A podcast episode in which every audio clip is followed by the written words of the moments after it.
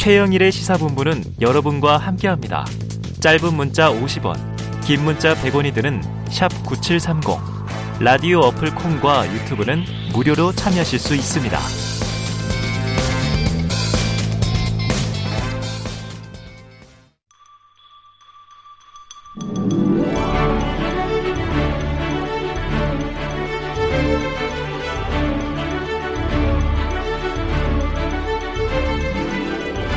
네, 매주 화요일에는요, 여야 정당 출입 기자들과 정치권 취재 이야기. 아, 특히 재미가 쏠쏠한 취재 뒷이야기를 듣는 불사조 기자단이 있습니다.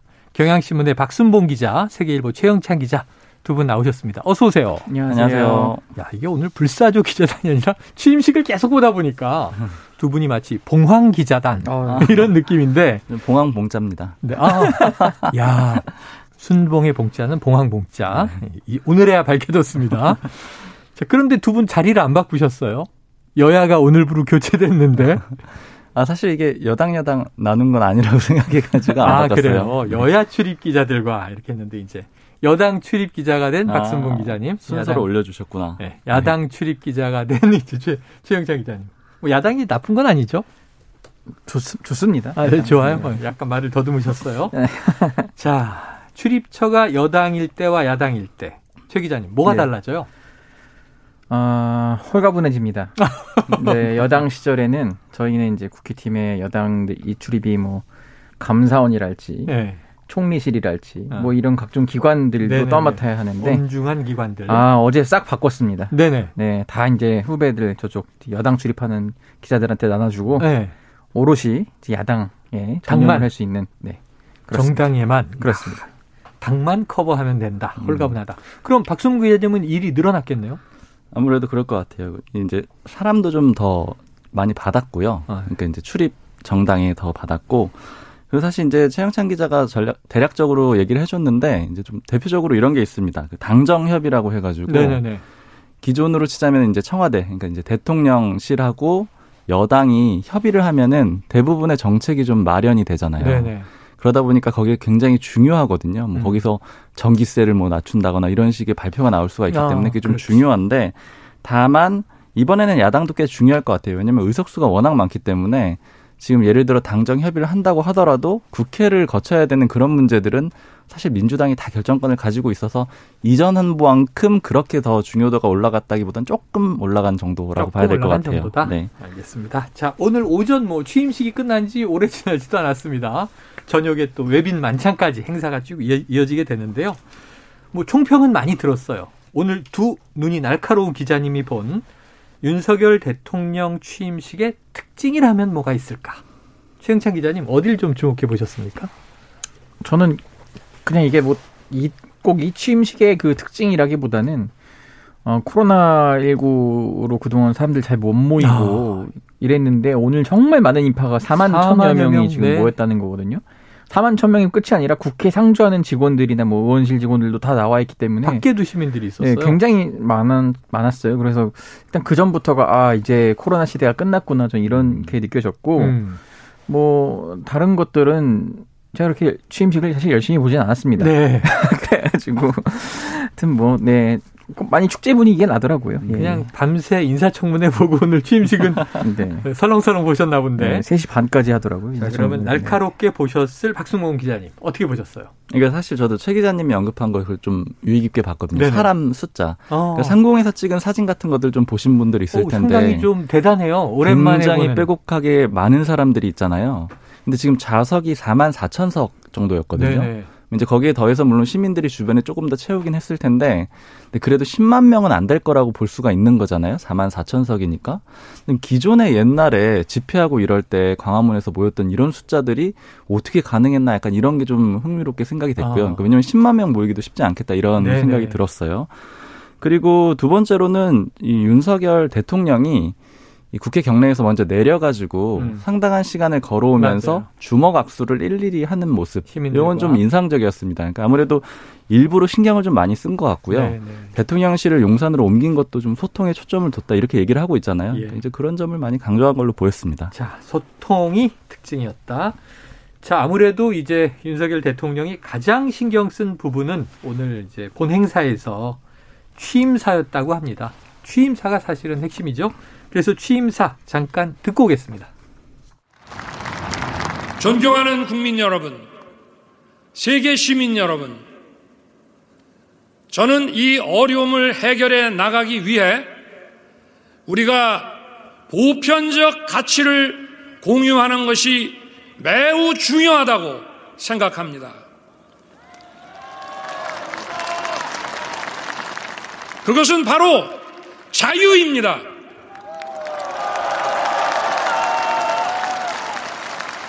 우리는 자유의 가치를 제대로 그리고 정확하게 인식해야 합니다. 자유는 결코 승자 독식이 아닙니다. 자유 시민이 되기 위해서는 일정한 수준의 경제적 기초 그리고 공정한 교육과 문화의 접근 기회가 보장되어야 합니다. 이런 것 없이 자유 시민이라고 할 수 없습니다. 어떤 사람의 자유가 유린되거나 자유 시민이 되는데 필요한 조건을 충족하지 못한다면 모든 자유 시민은 연대해서 도와야 합니다. 네, 오늘 취임사에서 가장 많이 이제 이야기된 단어는 자유였다고 해요. 네. 자유, 세계 시민, 시민, 자유 시민. 자, 이 이야기를 들으면서 어 좋은 이야기라는 건 알겠는데 최 기자님의 분석이 좀 필요합니다. 해석을 해주신다면요. 네. 아, 최 기자님 아니고 네, 박박 기자님. 기자가 하겠습니다. 네네네. 죄송합니다. 그러니까 크게 그냥 논리 구조라고 할까요? 오늘 취임사의 논리 구조를 간단하게 좀 살펴보면은 음. 일단 윤석열 대통령이 지금 여러 가지 상황들을 나열을 하면서 위기라고 진단을 했어요. 뭐 네. 예를 들자면 팬데믹 상황도 있고 또 우크라이나 전쟁도 음. 있잖아요. 그리고 또 국제 교역 과정에서 이렇게 협의가 좀 잘 안 되거나 문제 독점을 등. 한다거나 이런 문제들을 쭉 나열한 다음에 위기 상황이라고 했고 음. 이 위기를 잘 대처하기 위해서는 정치가 잘 되고 민주주의가 잘 돼야 되는데 이게 잘 안 되고 있다라고 했습니다. 그게 잘 안 되고 있는 이유로는 반지성주의를 꼽았고요. 네네. 이 반지성주의를 극복하기 위해서는 이 자유라는 보편적인 가치를 잘 실현을 해야 된다. 음. 이제 이런 정도의 논리 구조로 취임사가 되어 있고요. 네.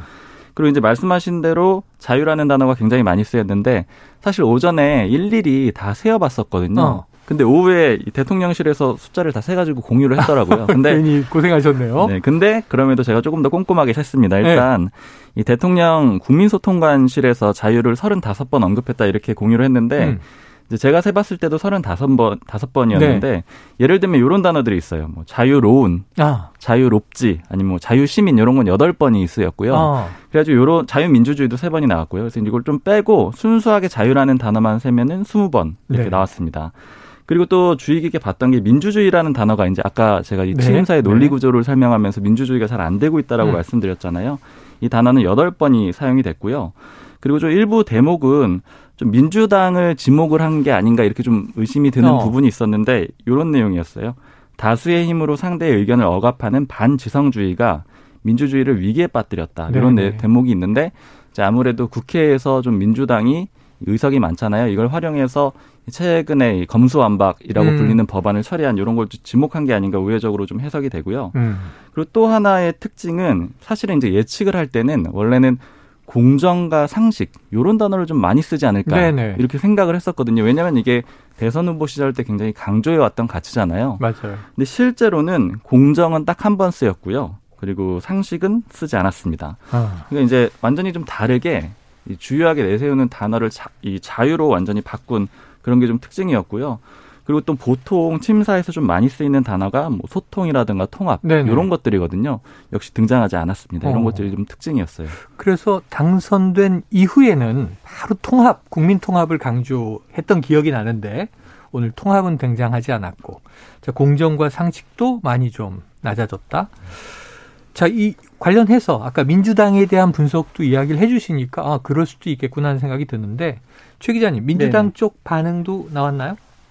지금 반응이 나오진 않았어요. 아, 공식 반응은 뭐 없고. 조금 전에 끝났기 때문에 네네. 아직 뭐 그런 공식 반응은 없지만 제가 볼 때 내용상에 있어서 좀 불쾌감을 드러낼 것 같아요. 아, 민주당이. 네, 그럴 수밖에 없는 것 같고.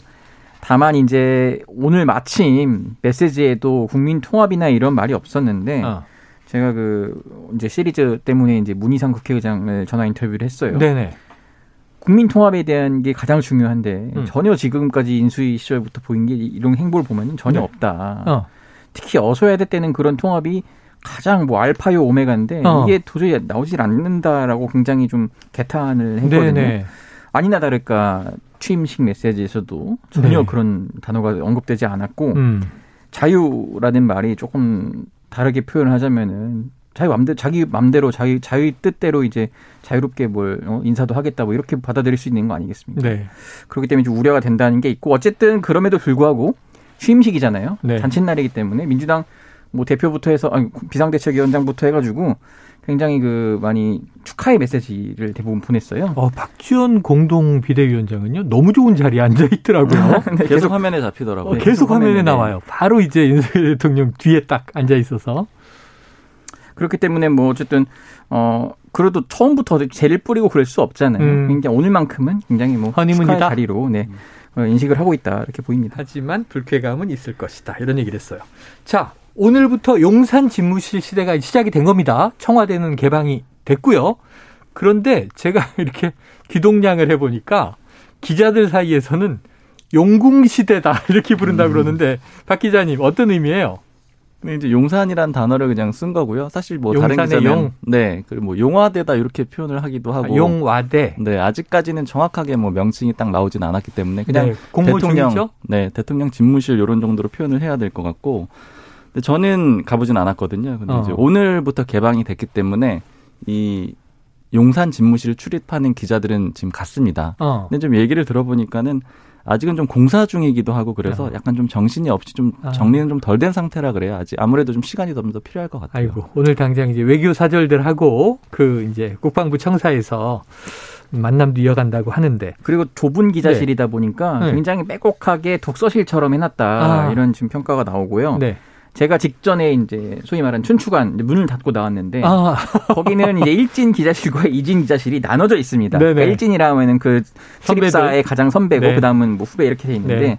거기는 이제 아마 각 사별로 다다닥 붙어 있나 봐요. 아, 후배들 입장에서는 조금 힘들 수 불편하다. 있다. 예. 그런 얘기가 나옵니다. 네네. 아유 프레스룸에 대해서 또 이제 윤석열 대통령 당선인 시절에 강조를 했으니까 지금 공사 초기고 앞으로 이제 개선이 되지 않을까 생각을 해보고요. 자 그런데 이 보도가 있었어요. 대통령실 출입 기자단에게 과도한 개인 정보를 요구했다 이런 기사가 있었는데 박 기자님 요건 좀 해소가 됐습니까? 네, 사실 그날 기사도 많이 나왔고 네. 워낙에 기자들이 강하게 반발을 많이 했었거든요. 네네. 왜냐하면 이제 요구하는 정보의 수준 자체가 뭐 재산이라던가 그러니까 음. 사실 뭐 국무위원급 못지않게 많은 정보를 요구했고 특히나 이 취재원을 거의 밝혀야 되는 그런 수준의 내용들도 있어서 네. 바로 그때 카카오톡 방이 있는데 굉장히 강하게 반발했어요. 그래서 되게 실무진의 착오였다 이렇게 해명을 하고 네. 다른 양식을 곧바로 내려보내서 지금 네. 다 해결이 됐고 지금 이제 이미 이 아까 말씀하신 용궁 출입 기자들은 다 정해진 상태이기 때문에 네. 정리는 됐습니다. 그래요. 지금 용화대, 용궁 이름이 없다 보니까 이제 별칭으로 부르는데 지금 국민 제안 받고 있잖아요. 네. 최 기자님 아이디어 안 내셨어요? 드래곤 하우스 뭐 이런 거 괜찮은 것 같은데. 네. 아, 드래곤 하우스. 알겠습니다. 네. 용의 집. 자, 그런데 지금 이제 인사청문회가 이어지고 있습니다. 내일과 모레도 있는데요. 반쪽 내각이다. 이렇게 얘기가 나옵니다. 결국은 새 정부는 오늘부터 출범인데 장관 후보자 18명 가운데 청문 보고서가 채택된 장관은 7명. 자, 민주당은 5명은 아예 거부. 박 기자님, 어떻게 되는 겁니까? 좀 여러 가지 문제가 생길 수밖에 없는 상황이에요. 그러니까 기본적으로 좀 따져볼 게 있는데 말씀하신 대로 일곱 명은 적격으로 채택이 됐습니다. 네. 그리고 다섯 명은 재송부를 해달라고 윤석열 당, 윤석열 대통령이 요구를 앞서서 한 바가 네, 있었죠. 근데 이제 재송부 요청을 했으면 거기에 대해서 국회가 응하지 않으면 이제 관례적으로는 강행한다. 그냥 강행을 한다라는 네네네. 의미가 되고 그렇죠. 그리고 재송부 요청을 했기 때문에 이게 일종의 명분이 되는 거예요. 음. 그렇게 따지면 윤석열 대통령이 강행을 하더라도 임명할 수 있는 최대 장관의 숫자는 12명이 되는 겁니다. 네. 근데 이제 어떤 문제가 있냐면 일단 첫 번째로 지금 국무총리가 없습니다. 네. 있기는 있는데 김부겸 총리가 국무총리인 상황이죠. 전 정부에 근데 장관을 임명하기 위해서는 대통령이 임명을 하기 위해서는 헌법상 장관 그 총리가 장관을 제청하도록 돼 네, 있어요. 네. 제청을 해야만 대통령이 임명을 할 수가 있는 거죠. 그래서 만약에 총리가 없다면은 장관을 아예 임명조차 할 수가 없어요. 음. 그래서 일단은 지금 한덕수 국무총리 후보자 같은 경우에는 자격이 안 되는 상황인 거거든요. 네네. 후보자이기 때문에.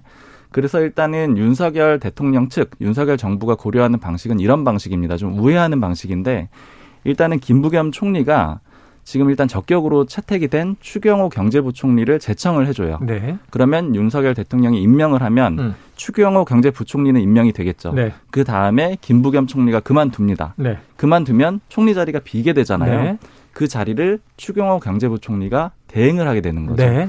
대행을 해서 나머지 장관들을 이렇게 제청을 해주는 어, 총리의 그런 제청권을 네. 이 권한 대행이 행사한다. 그런 방식으로 하게 되고요. 어. 근데 그럼에도 불구하고 여전히 문제가 있는 게 뭐냐면은 이제 국무위원 회의를 하려면은 요건이 있는데 대통령하고 총리가 있어야 되고 그 외에 15명의 장관이 필요해요. 네. 제가 아까 12명까지밖에 최대 임명을 할 수밖에 없다라고 말씀을 드렸잖아요. 예. 그러면 결국에는 이제 문재인 정부의 장관 일부가 회의에 참여를 해줘야만 지금 이 회의가 요건이 구성이 되는 그런 상황이고요. 네. 일단 어제 두 명 이 청문회를 했고 이제 이번 주에 나머지 세 명이 또 예정이 돼 있거든요. 음. 그래서 좀 빠르게 임명 강행을 한다라던가 아니면은 문재인 정부의 일부 장관을 활용하는 그런 방안을 쓸 수밖에 없습니다. 네. 그래요.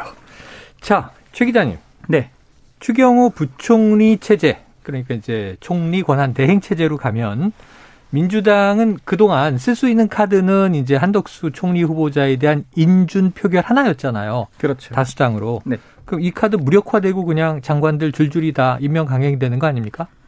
어, 뭐 그렇다고 하더라도 총리가 임, 임명이 인준이 안 되고 네. 다시 그럼 새 총리 후보를 찾아야 되는 좀 부담을 윤석열 당사 대통령이 안게 되는 거잖아요. 그러기에는 전화로 이미 예. 새 정부의 총리는 한덕수뿐 이렇게 얘기를 했잖아요. 네. 근데 그거는 이제 윤석열 대통령의 생각이고 네. 민주당은 민주당의 길을 갈 것이다라는 게 네. 지금 입장이어서 또 취재를 해보니까 어 아마 인준이 안 될 것 같아요. 네. 지금 분위기상으로는 음. 이제 뭐 표면적으로는 당연히 뭐 뭐 다른 후보자들과 연계된 게 아니라고는 하는데 어제 보니까 어 지금 한동훈 후보자에 대해서도 사실상 좀 어려운 분위기인데 음.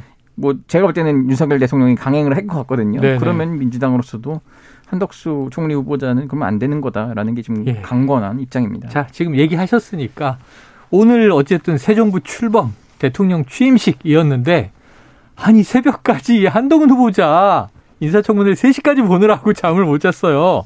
일부를 듣고 와서 이야기 나누겠습니다. 이 논문을 일저자로 썼습니다. 이모하고 같이. 공저자가 아니라 일저자로. 누구와 같이 썼다고요? 이모하고요, 이모. 제 딸이요? 그렇습니다. 그러니까 잠깐만요.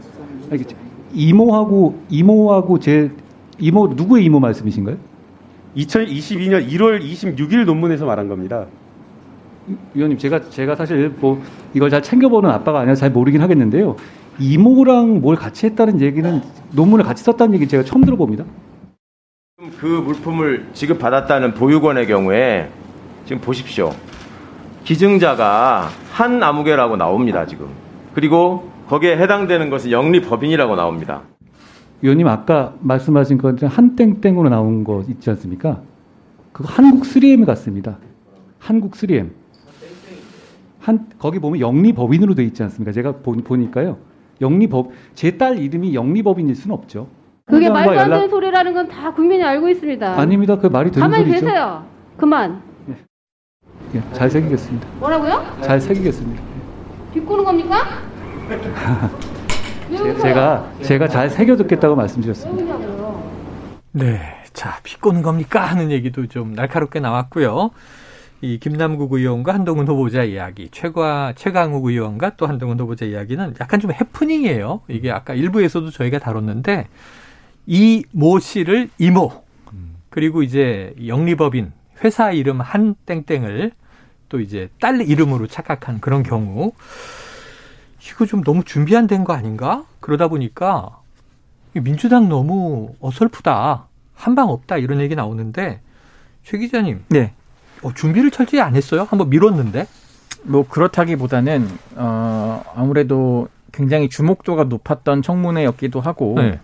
민주당 의원들 입장에서도 이제 한동훈 후보자가 굉장히 뭐 논리적이고 좀 뭐 굉장히 스마트하다 검찰 쪽에 검찰 내부에서는 네. 이런 걸 이미 알고 있는 상황에서 잘 대비를 하자 너무 그러니까 너무 긴장을 좀 한 것도 있는 것 같아요. 그래서 네. 그러니까 이게 머릿속에 어 너무 많은 게 입력이 되다 보면은 네. 정리가 잘 안 된 거죠. 그러니까 예를 어. 들어서 지금 뭐가 돌았냐면은 어 한동훈 후보자 실제 이모 그 저기 그 딸의 네, 이모죠. 네, 네. 그 분에 대한 뭐 내용이 뭐 일부 뭐 일부, 소위 예. 뭐 돌기도 했고 해외에서. 내용이 또 해외에서 실제로 뭐 입시 관련 네, 일을 네. 하면서 이게 지금 사촌들 간에도 뭐 가족 간에 뭐 예. 그 문제가 있는 것 아니냐 이런 식의 지금 의혹이 나왔잖아요. 공동체 예. 얘기 나왔죠. 그것 때문에 사실 머릿속에 자꾸 이모가 맴돌고 있는데 그랬는데 이모 씨 이모 교수를. 자꾸 그 이모로 좀 헷갈린 것도 있다. 뭐 결국 그러니까 결과적으로는 사실 그게 그 말을 하려고 한 게 아니라 음. 뭐그 말씀해 주신 것처럼 스펙을 쌓고 주고받고 이런 걸 강조하려다가 말이 좀 꼬인 거지 이게 뭐 실제로 그 내용이 뭐 숙지가 안 되고 그런 건 아니라고 설명을 하더라고요. 네. 어쨌든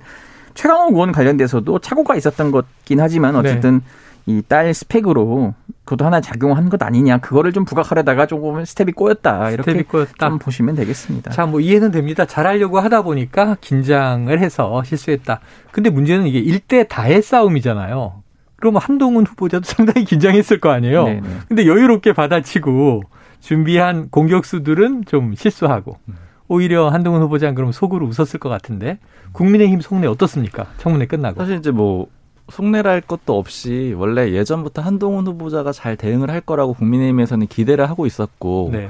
그래서 그것 때문에 한동훈 후보자의 청문회를 굉장히 주목받게 해야 된다 이런 전략도 있었다라고 음. 설명을 드린 적이 있었잖아요. 맞아요, 맞아요. 네. 지난주에 그랬죠. 네. 이제 뭐 그런 예상대로 좀 잘 대응을 했다라고 보고 있는 상황이고요. 음.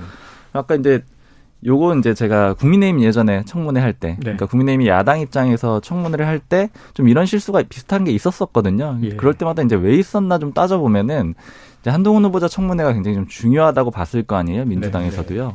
결국에는 청문회에서 좀 일발 역전을 시키려면은 음. 새로운 게 있어야 되거든요. 네.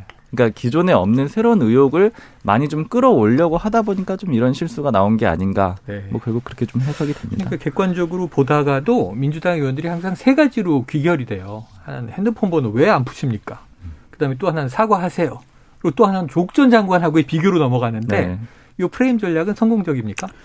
별로 좋지 않죠. 왜냐면은 그러니까 스스로 논리가 꼬이게 되거든요. 네. 그러니까 가령 이제 그런 하원 후보자 입시 자녀 입시 문제를 거론하려다가 그럼 조국 전 장관과 잘 다를 게 뭐냐 당신도 이렇게 지금 논리가 세워지는데 이러면은 딜레마인 게 지금 민주당은 조국 전 장관이 굉장히 억울하게 수사를 당했다는 게 초지일관 입장이긴 어, 해요. 과잉 수사다 이 네, 주장을 계속 국민 눈높이에. 맞지 않았다 뭐 이런 건데 어쨌든 그러면 이걸 같은 잣대로 들이대 버리면은 네네. 한 후보자도 결국은 억울한 것 아니냐 이런 식이 되거든요. 그러니까 지금 그래서 네. 어제 본 밤- 밤늦게 제가 보다 보니까 김남국 의원이 이런 말을 했어요.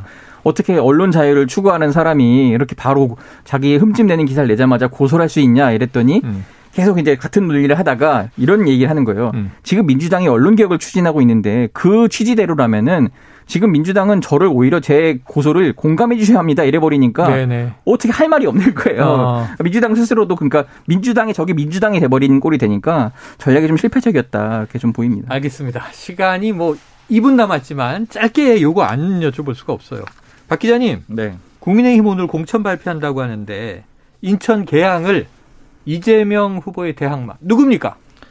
아니 지금 되게 애매해졌어요. 저도 사실은 오늘 결론을 오후 2시에 낸다라고 네. 했는데 좀 왜 애매해졌냐면은 일단 윤희숙 전 의원 배제됐다라는 얘기는 지금 알려져 있는 네네. 상태잖아요. 네. 왜냐하면 이준석 대표가 지역 연고를 강조를 해가지고 예. 다음 총선 때도 나올 사람만 나와라 해- 하면서 어. 결국 윤희숙 전 의원은 배제가 됐어요. 그러면서 사실 후보군으로 떠오르는 게 이제 최원식 전 의원이거든요. 네. 근데 지금 저희가 취재하기로는 최원식 전 의원은 좀 고사를 하고 있는 상황이라고 어, 합니다. 그래요? 그래서 지금 남아 있는 건 이제 윤영근 현 당협위원장인데 네. 물론 이제 출마를 원하고 있는 상황이긴 해요. 근데 음. 지금 당 지도부에서는 어쨌든 최원식 전 의원을 원했고 음. 여긴 좀 고사하고 이런 상황들이 좀 꼬여 있어가지고 아. 어떻게 결론이 날지는 좀 더 봐야 될 것 같아요. 그래요. 최 기자님. 네. 자, 이재명 고문 나올까 나올까 했는데 나왔습니다. 출마 의미와 배경이 있겠죠. 어깨가 무거워 보이는데. 일단은 뭐 당의 요구도 있었지만 본인도 성격상 가만히 있지 못해요. 아. 두달 동안 딱좀 일요일이 네 번째 외출이라고 두달 할. 정도로 네네. 굉장히 좀 근질근질했는데 잘 참아왔다. 아. 아니, 그러니까 부지런한 사람이어서 네네네. 이렇게 뭐 가만히 이렇게 집 바라만 보고 있는 게 힘들었을 겁니다. 그리고 어 지금 당에서도 총괄 선대위원장을 맡아달라고 해서 그거는 계속 고려 고사를 네. 하다가 어쩔 수 없이 승낙을 했는데 어쨌든 지방선거도 굉장히 중요한 판인데 당이 지금 전략이 없고 어떻게 할 수가 없답니다. 그래서 결국은 지금 다시 민주당이 이재명 마케팅 다시 대, 선 연장전을 들고 나와서 지방선거를 치를 건데요. 어쨌든 그 점에 있어서 한번 좀 어, 이재명 고문도 마지못해 좀 수락한 면이 없지 않다. 이렇게 네. 좀 설명을 드릴 자, 수 있겠습니다. 그런데 본인의 이제 뭐 당선 여부뿐만 아니라 지방선거에서 과반을 지켜내겠다. 이런 또 무거운 목표를 잡았어요. 네, 네. 자, 어떻게 될지 앞으로 지켜봐야 될 것 같습니다. 불사조 기자단, 아, 오늘은 봉황 기자단인데요. 점점 흥미진진해집니다. 지금까지 박순봉 경향신문 기자, 최영창 세계일보 기자와 함께했습니다. 두 분 고맙습니다. 감사합니다.